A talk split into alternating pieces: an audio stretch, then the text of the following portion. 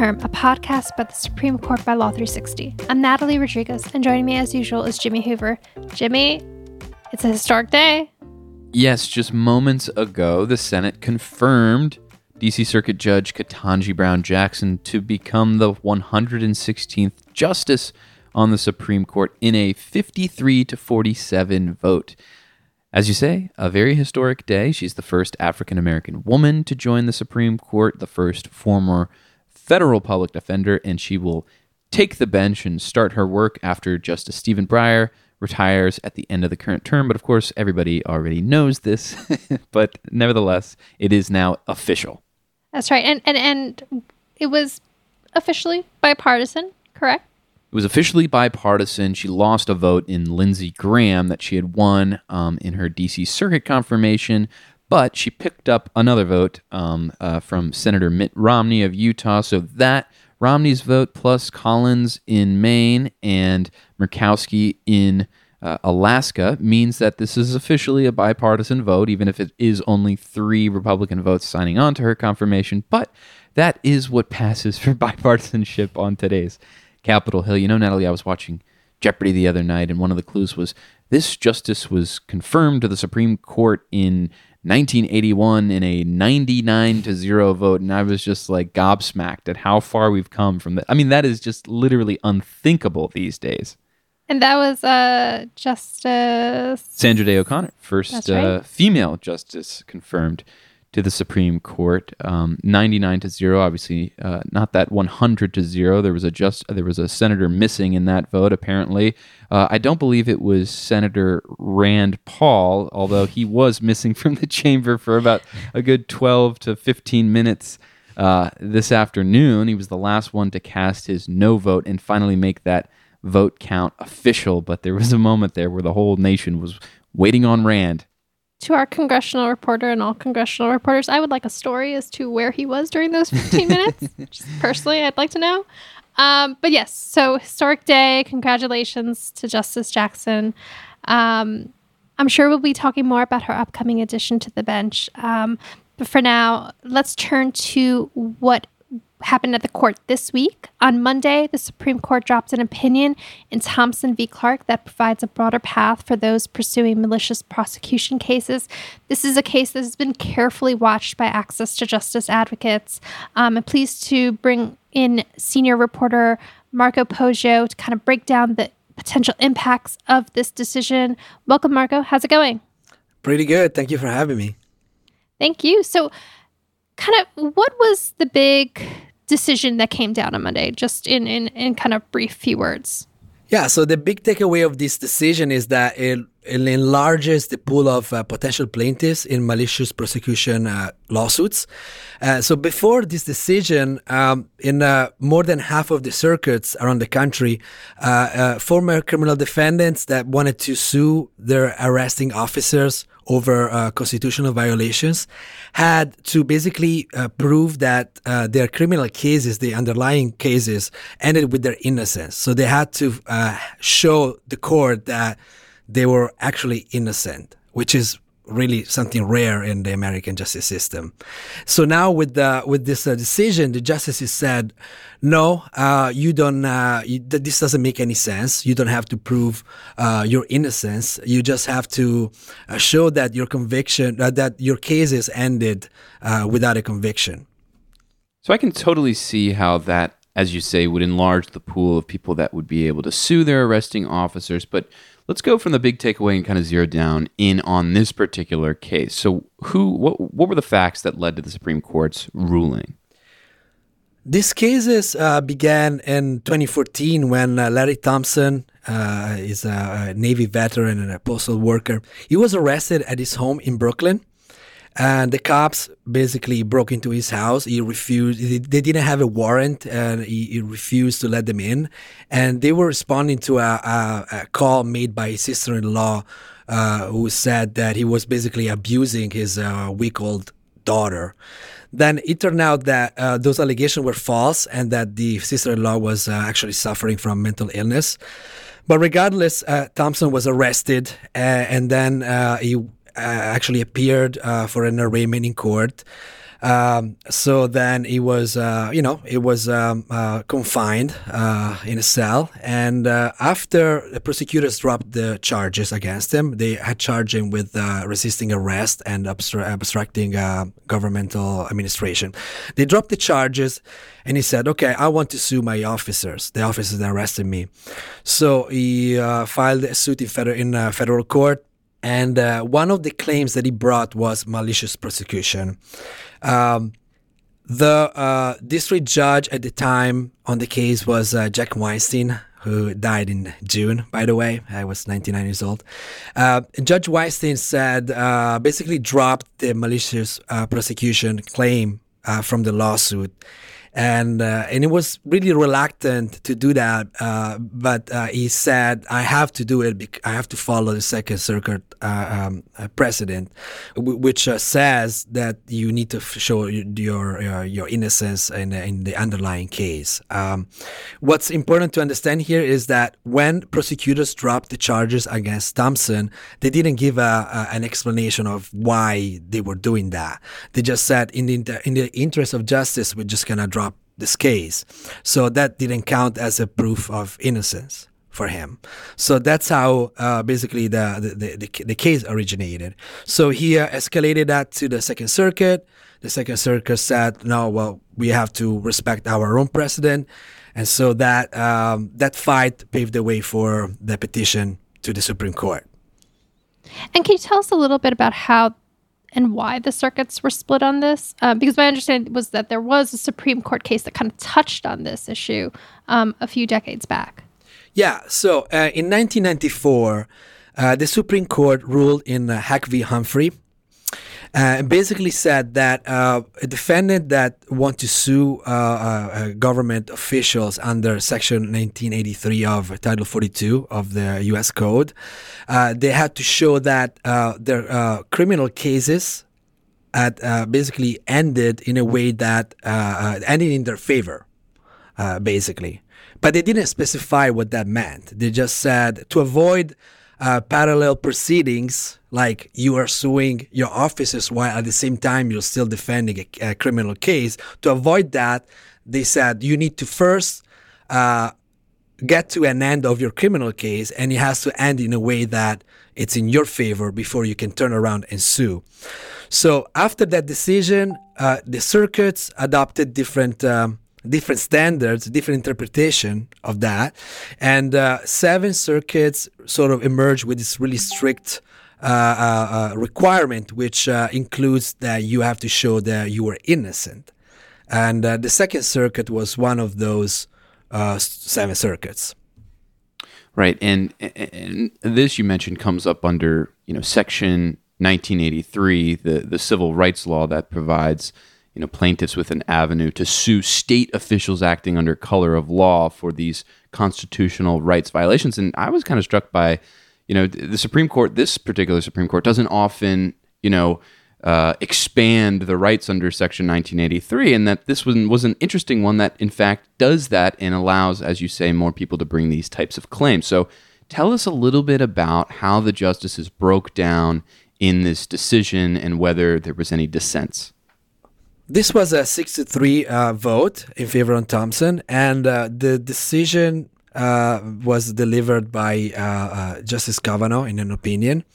And uh, the justices said that they basically had to look at the law, common law, as it was in 1871 when Section 1983 was was enacted, and uh, they had to look at the most uh, uh, the most analogous tort law uh, to malicious prosecution. So they went to look and they basically did a survey of common law across the United States, you know, common law, state law. And they saw that uh, in pretty much all jurisdictions except Rhode Island, um, you never were required to show a proof of innocence to bring this, uh, this type of tort, malicious prosecution. Um, so then uh, they said, okay, so if you didn't have to do it then, why would we have to do it now? So they basically uh, really embrace that uh, sort of uh, jurisprudence, and they said we are we are going to make that the the rule for today. Let's talk a little bit about what kind of impact this decision will have. Um, you know, you mentioned it, it kind of broadens the pool, but I know we've spoken in the past about how difficult it is to bring suits against law enforcement because of qualified immunity. Um, just how big of a doorway does this open? Well, I talked to a number of lawyers uh, and scholars, and what I'm hearing is that uh, this decision, yes, it really uh, expands uh, the potential um, eligibility for bringing a claim uh, like malicious, malicious prosecution in a federal court, but that doesn't necessarily translate into a wave of lawsuits. So they were pretty clear that uh, many of them didn't expect that the decision will trigger uh, a huge wave of, of lawsuits in, for malicious prosecution. The reason for that is that there are existing barriers to bring lawsuits like that. I mean, these are not really uh, easy fights to win. You know, you have to, first of all, um, you basically have to prove that you were arrested uh, without probable cause, which is a high bar. Uh, so you know you need to when you when you file a lawsuit you need to uh, allege a claim you have to state a claim. So a judge might stop you uh, there and be like no actually you don't have uh, you, you don't have the the evidence to back it up. Um, so that's that's a that's a barrier. Another barrier that I heard about was that um, that there is a stigma still associated with uh, being a former criminal defendant you know? So you you uh, regardless of um, uh, the merits that the char- the uh, regardless of the merits of the charges against you and the case against you, even if it was dismissed, there's still a stigma, right? So you're a former de- former criminal defendant, you go to federal court. Uh, it's not easy to sue like a government official, right? So there's that, and then of course uh, the big uh, big obstacle, qualified immunity. Uh, and that's something that actually um, Justice Kavanaugh acknowledged in uh, in the decision. He said, "Well, uh, officers are still protected by qualified immunity, and also uh, you still have that um, high burden to meet uh, to show that the officers acted without probable cause. That's not an easy one." So is this kind of a, a bit of a nothing burger for for the access to justice community, or, or, or what are you hearing from from folks? Well. Um, what I'm hearing is that if you want to bring a suit for malicious prosecution, this decision will probably make it more likely that you would prevail. Um, so it is consequential. It is a consequential decision, and if you consider that uh, more than half of the circuits adopted the strange requirement for innocence, that now you don't have anymore. That means that uh, practically now the entire country, you have courts where you can bring these suits. Uh, but one thing is to bring a suit, and another another thing is to uh, go past the uh, uh, you know uh, motion to dismiss phase and, and and and go forward to trial. So it's not a slam dunk. That's what I'm trying to say. Marco, thanks so much. This has been a great conversation. Thank you so much for having me. It was fun. Well, that was great chatting with Marco. So I want to turn to another decision at the Supreme Court this week. This one on the shadow docket. So we've seen a number of shadow docket rulings in some pretty big policy cases this term, and this one is no different. So the case is called Louisiana versus American Rivers, and on Wednesday morning at around 9 a.m., which is kind of an unusual time for these orders to come out, we got a ruling from the Supreme Court that reinstated a Trump era rule that makes it harder for states and tribes to block infrastructure projects under the Clean Water Act. It was a decision that came out in favor of Republican states and industry groups that were defending the rule, which at this point the Biden administration has yet to replace. So, what it does is it reinstates that rule, effectively making it easier for industry to create these big infrastructure projects like pipelines. So, as with most emergency docket rulings, uh, we don't really get a reasoning for the majority opinion in this one. Um, but Jimmy, there was a dissent. Can you kind of walk us through that one? Yeah, so Justice Elena Kagan writes a dissent, as she's done before in, in a lot of recent shadow docket cases, in which she basically kind of rehashes some of her grievances with how the court handles these cases on the court's emergency or shadow docket. And basically, she says is, you know, the Supreme Court has standards for when it gives this type of emergency relief, and it's not it's not just that a party has to be likely to prevail on the merits. You know, it also has to show how it's going to face irreparable harm in the absence of the court's action. So here she says, basically, this is re- reinstating a, a rule that was vacated five months ago by a district court, and And according to Kagan, the, the, the parties, the, the Republican states and the industry groups that are seeking to have it reinstated haven't shown with any specificity about, you know, which projects are going to be kind of hampered by, you know, the, the continued uh, uh, vacatur of this rule.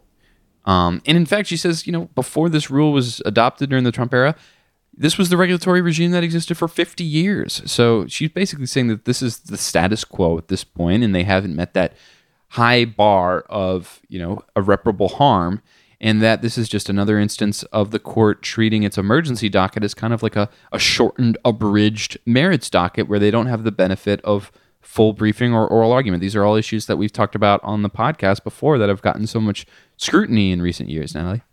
Now this was a pretty big order this week you know the big clean water act case big statements being made about um, the shadow docket or emergency docket. Um, but I think it also garnered a lot of spotlight for who joined Kagan in her dissent.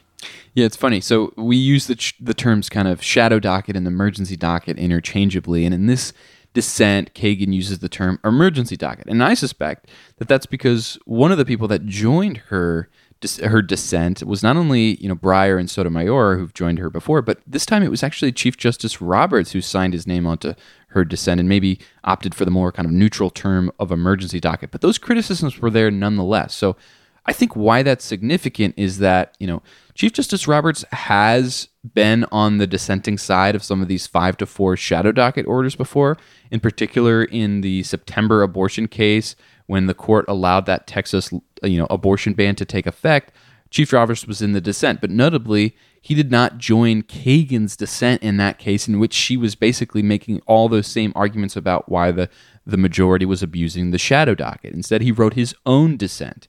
Now this time, Roberts is joining you know her criticisms of how the court is handling the cases on its emergency or shadow docket. You know, call it what you want. But uh, that is significant in that it, it highlights that there's this kind of burgeoning five to four split, not just on, on how these cases should be decided, but how the court should be treating cases that come to it in an emergency posture. Yeah, I think that was a big statement being made by the Chief Justice to, to kind of put his name on, on that dissent this week. Um, so it'll be interesting to see, you know, how things kind of keep playing out as as this issue, which like like you said, it's it's been kind of a hot topic, hot button. We've certainly talked about it quite a bit, um, and I'm sure we'll be talking about it some more. Um, but kind of moving along, uh, it was not the only big statement from uh, a justice uh, this week. Um, on Monday, we also heard from Justice Amy Coney Barrett, uh, who spoke at the Reagan Presidential Library. Jimmy, I understand you were tuning in.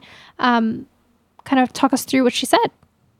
It was a really interesting speech. So she I don't believe she's given very many speeches since she was confirmed to the court in 2020, maybe like one or two, um, if that. And this one was a pretty, you know, wide-ranging conversation um, with the, the the Reagan Library about everything about the intense media scrutiny that comes with being a justice to how the pandemic made her transition to the high court a little easier. So on the first point, she basically goes and talks about, you know, some of the lengths she went to to like dodge the media vans that were trying to like take pictures of her after Justice Ruth Bader Ginsburg died. She tells this kind of funny story about you know she was going to church and there was a like a like a black van with like photographers in it that were trying to kind of get that money shot of her coming out of the church because that was kind of an issue, um, or at least that was uh, portrayed as an issue by the media um, during those times. And she says she kind of like uses an escape door at the church and finds herself in the priest's like private garden and like jumps a fence and finally manages to. It was interesting. Yeah, no, it was an interesting story. Um, and she also talks about you know how the pandemic has has again made that transition a little easier, just because you know this is something that I have wondered about, and I've written a couple stories like after I think Gorsuch and maybe Kavanaugh joined the bench, like. You know, I, I think that was that was before the pandemic, so I was able to go to court to kind of see, you know, how they would act in open court. And, you know, some of them, I think Gorsuch was a little bit more aggressive coming out of the gate in his questioning, and Kavanaugh was a little bit more reticent, just coming on the heels of this very, you know, uh, kind of bitter confirmation fight. Amy Coney Barrett says, I didn't have to deal with any of that because, you know, it was it was pandemic era and we had this telephonic format where we had like specific times to ask questions, designated questioning time. And so she says, I didn't have to worry about like stepping on a senior colleague's toes or or maybe not even being vocal enough. So she definitely appreciated that. Now, okay, so I want to get to the kind of the, the big meat of her speech, and that is when she's asked about um, the court's legitimacy and how the court can kind of preserve its legitimacy. This is something we've talked about, Natalie, a bunch. And she had a really interesting reaction. So instead of really saying, you know, the court should do X, Y, or Z, she kind of flips it around and says, you know, maybe it's a problem, you know, of Americans who are basically coming to these knee jerk reactions after seeing a particular case that they don't like. And she says, I think I would urge all engaged and interested Americans to read the opinions. And here's a here's a clip where she kind of goes into a little bit more detail about why that is. It's Require. And so I guess I would say that it's perfectly fair game to say that you dislike the results of a case. It's also perfectly fair game to say that the court got it wrong. But I think if you're going to make the latter claim that the court got it wrong, you have to engage with the court's reasoning first. And I think you should read the opinion and see well, does this read like something that was purely results driven and designed to impose the policy preferences of the majority? Or does this read like it actually is an honest effort, a persuasive effort, even if one you ultimately don't agree with, to determine what the Constitution and precedent requires, you know, as applied to a particular problem at hand? So, Natalie, some online commentators were quick to point out that there's a little bit of irony here because, you know, just a few days later, she is in this five justice majority in this shadow docket ruling in which there is no opinion. So, that's been kind of one of the criticisms of the shadow docket that they are not explaining their decisions carefully enough. I don't know. What do you make of all that? I kind of hope that maybe she takes those words she spoke at, at the at the library uh, to heart and, and maybe makes a push for for adding some opinions to these emergency docket rulings. You know, um, I think I'd like to see that. I think a couple of uh, a number of folks would like to see that. Yeah, I mean, I, I I think that the criticism hasn't fallen entirely on deaf ears. I think this term in particular, you're maybe seeing some at least small, moderate effort to ameliorate those concerns. I know that they pushed, you know, a, a, a death penalty case involving some kind of thorny issues um, for religious rights in the execution chamber. They pushed that one basically to the merits docket. And that was a decision that we had recently talked about.